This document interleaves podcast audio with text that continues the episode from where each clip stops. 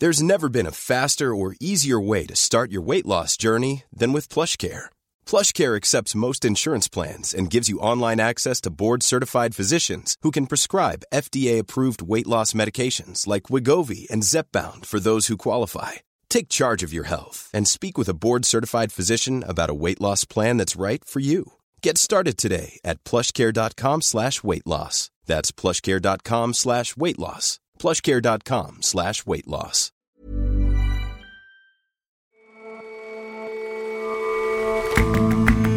Hello and welcome to The Intelligence on Economist Radio. I'm your host, Jason Palmer. Every weekday, we provide a fresh perspective on the events shaping your world. Research from this year's Jackson Hole meeting of central bankers and economists suggests the pandemic may well affect consumers and investors' decisions for the rest of their lives. Central banks will need lots of help to keep things on an even keel. And chicken or pasta? Chicken or pasta? Chicken or pasta? With so many flights curtailed or avoided, which in flight meal you'd like isn't being asked so much in the air. But here's the funny thing those meals are selling like hotcakes on the ground.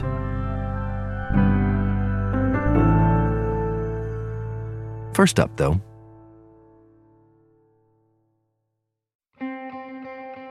On Friday, Abe Shinzo announced he would be standing down as Prime Minister of Japan.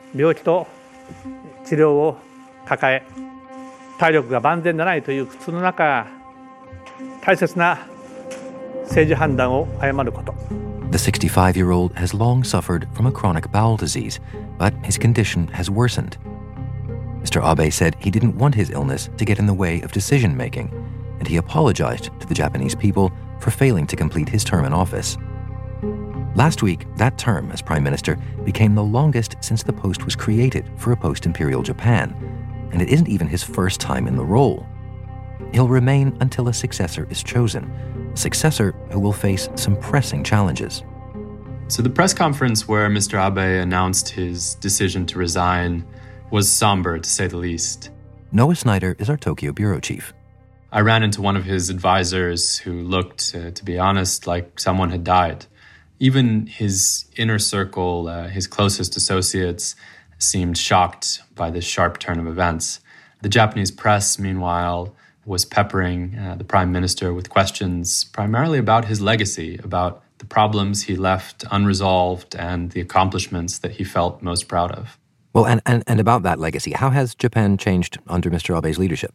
So, Mr. Abe had a, a, first brief stint as prime minister in 2006 and 2007 before stepping down uh, because of the same chronic intestinal disease. When he took office again in, in 2012, he came in determined to revive the country's economy and its, its standing in the world. So, ladies and gentlemen, Japan is back. He uh, famously declared that Japan is back in 2013. For Mr. Abe, that meant primarily an agenda of economic reform that came to be known as Abenomics. Monetary easing, fiscal stimulus, and, and structural reform were the uh, so called three arrows. And he also helped to beef up Japan's military, its uh, self defense forces, he proved an able manager of Japan's relations with the United States, especially after Donald Trump's election. It was quite telling, I thought, that the uh, Australian Prime Minister Scott Morrison said that the region had lost a senior statesman after Abe announced his resignation. And, and about the program of, of economic reform, the, the Abenomics, how successful has that been? It's a mixed bag. On the one hand, the radical monetary easing that the Bank of Japan pursued did help pull the economy out of deflation, though it never quite hit its 2% inflation target.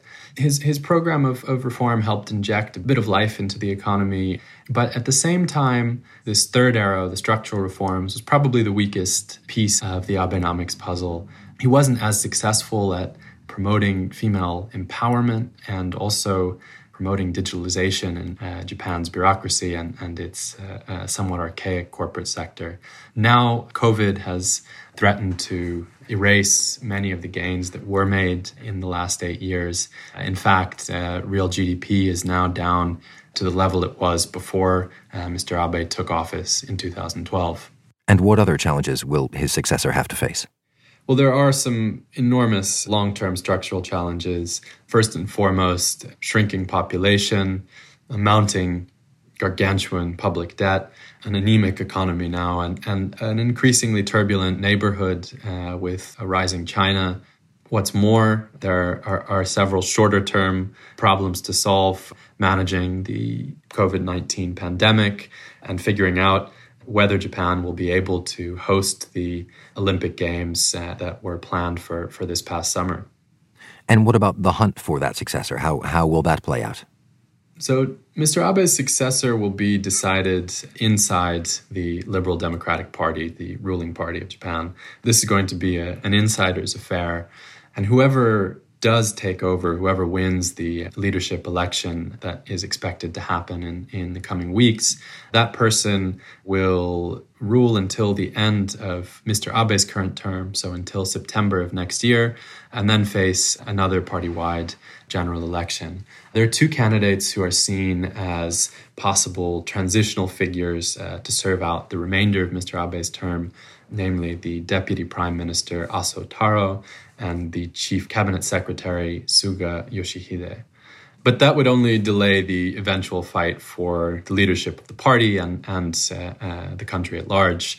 There are a number of figures who pop up in, in discussions about potential successors former defense minister, former foreign minister, as well as the current uh, defense and foreign ministers. And uh, there will be a lot of jockeying uh, in the weeks and months to come. And, and so, in, in that, you see a smooth transition of power, no big changes to the agenda?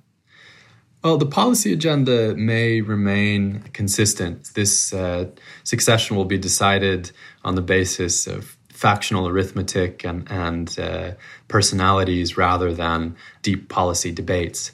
But it may not be smooth. Historically, long serving Japanese prime ministers have been followed by strings of short lived, unpopular governments Japan, in fact, cycled through six prime ministers in as many years, if you include Mr. Abe's first stint, before he came back in, in 2012.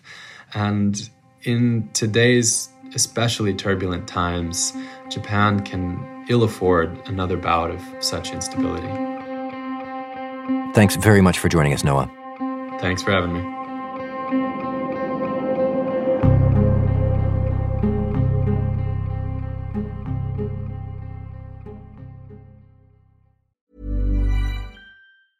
Hi, this is Janice Torres from Yo Quiero Dinero.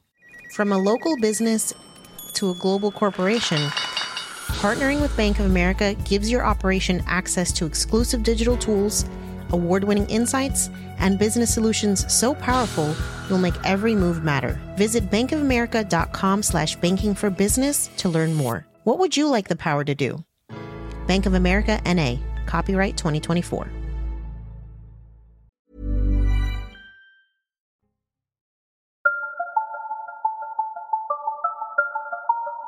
For each of the past 40 years or so, the world's leading economists and central bankers have gathered in Jackson Hole, Wyoming to discuss the biggest monetary challenges of the day.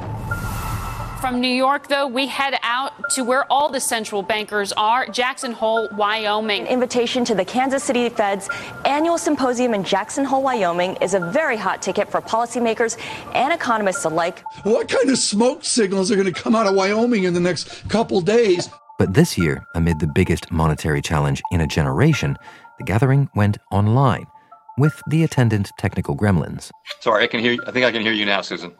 The biggest news from the conference was a shift in inflation policy from America's Federal Reserve. This change may appear subtle, but it reflects our view that a robust job market can be sustained without causing an outbreak of inflation. But for central bankers, there's much more ahead than careful policy tweaks. Research presented at the conference suggested some serious and long term effects of the pandemic that will add to economic headwinds, well, for the rest of our lives. Well, the mood of the conference was undeniably weird. Ryan Avent writes Free Exchange, our column on economics.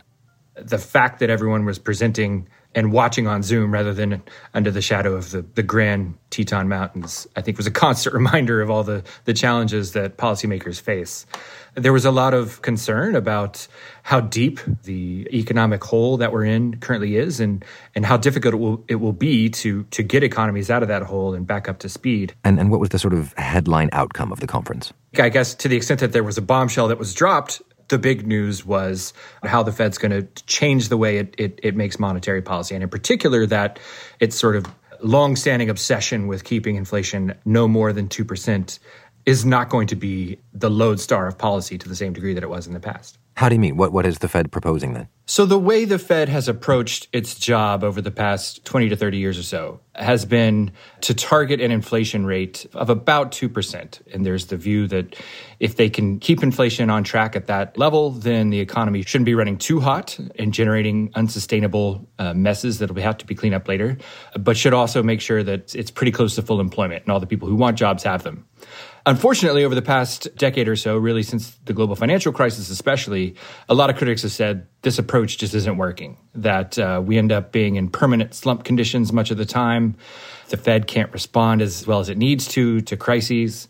And so there's been a lot of pressure on the Fed to revise its strategy. And since early 2019, the Fed itself has been doing this review of its policy approach to figure out what to do. And that is what uh, Jerome Powell spoke about last week as he uh, met in front of the gathered faces on Zoom, Jackson Hole Zoom.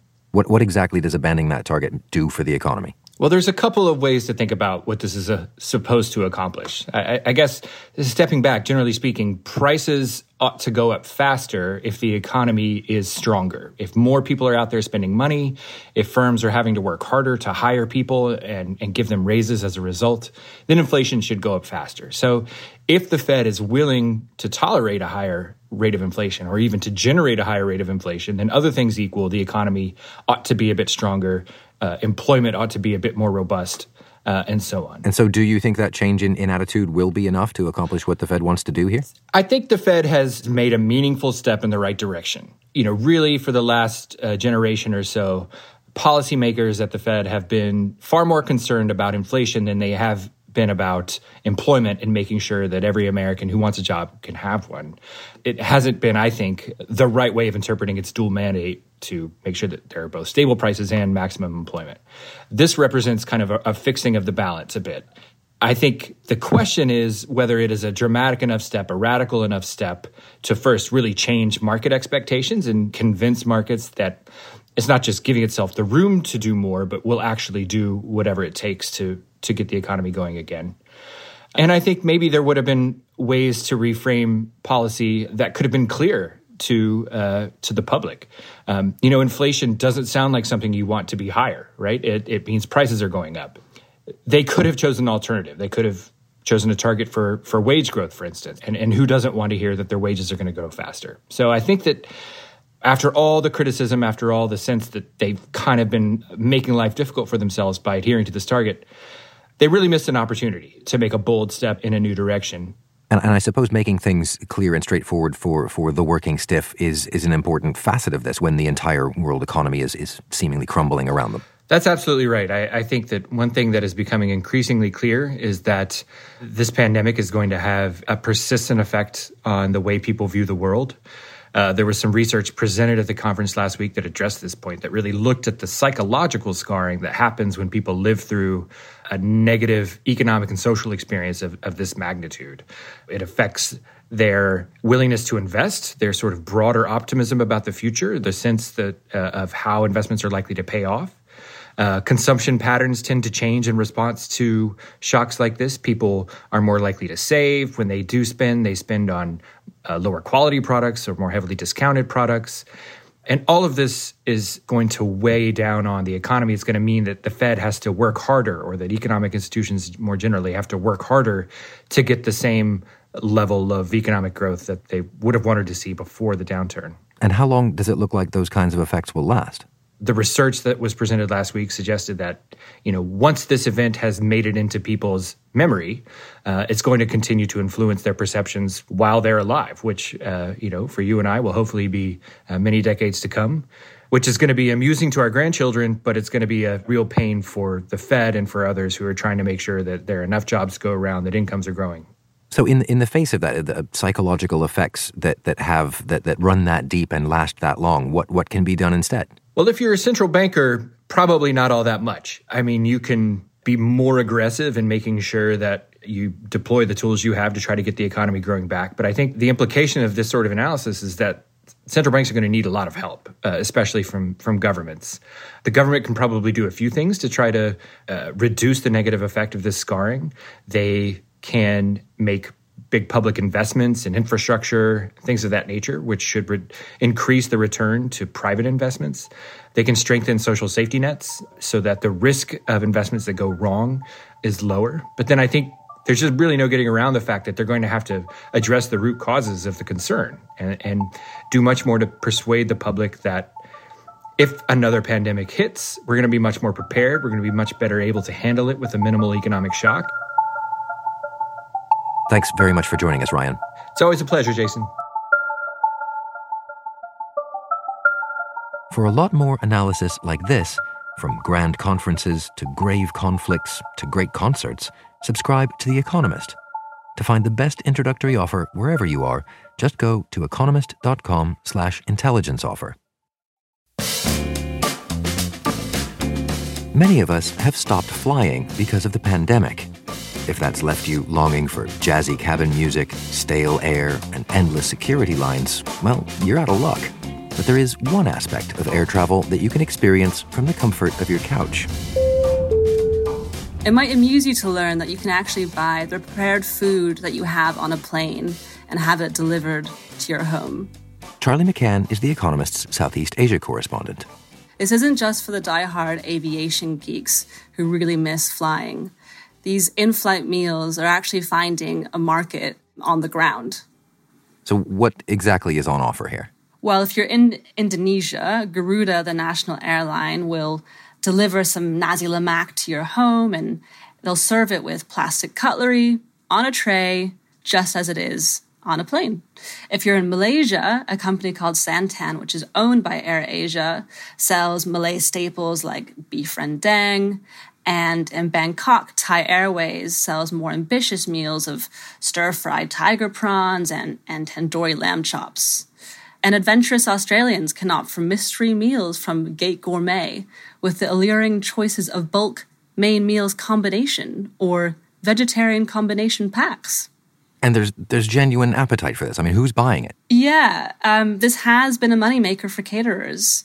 As I discovered while researching this piece, there is a hardcore group of Instagrammers uh, who regularly post pictures of planes, pictures of in flight menu cards, magazines, and who are super into airplane culture. There's even a hashtag called food plane porn.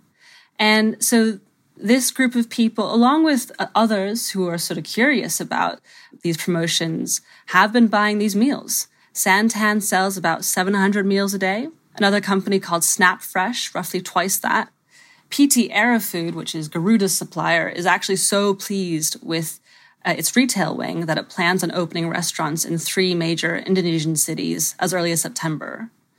You know, if you look at Garuda, the Indonesian airline, it's a far cry from the 80,000 to 90,000 meals they normally serve each day, but every little bit helps. But at the end of the day, this is this is airline food, universally derided as terrible food. Right. The response has been mixed.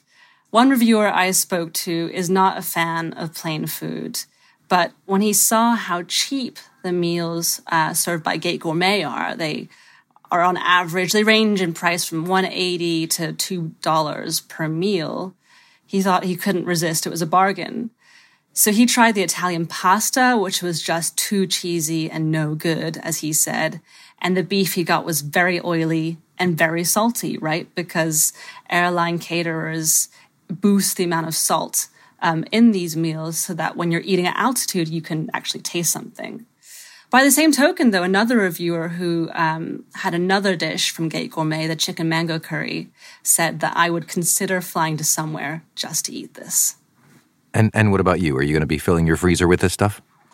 I don't think so. I think that one of the positives, one of the positive aspects to a lot to the pandemic has been that um, I haven't had to eat plane food. And to be honest, if my partner, who is the main chef in our household, saw that I was uh, ordering plane food and not eating his food, he wouldn't be too pleased. It would be plainly insulting. Charlie, thanks very much for your time. My pleasure.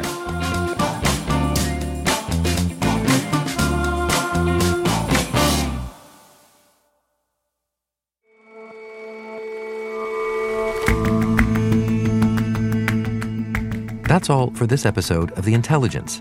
If you like us, give us a rating on Apple Podcasts, and see you back here tomorrow.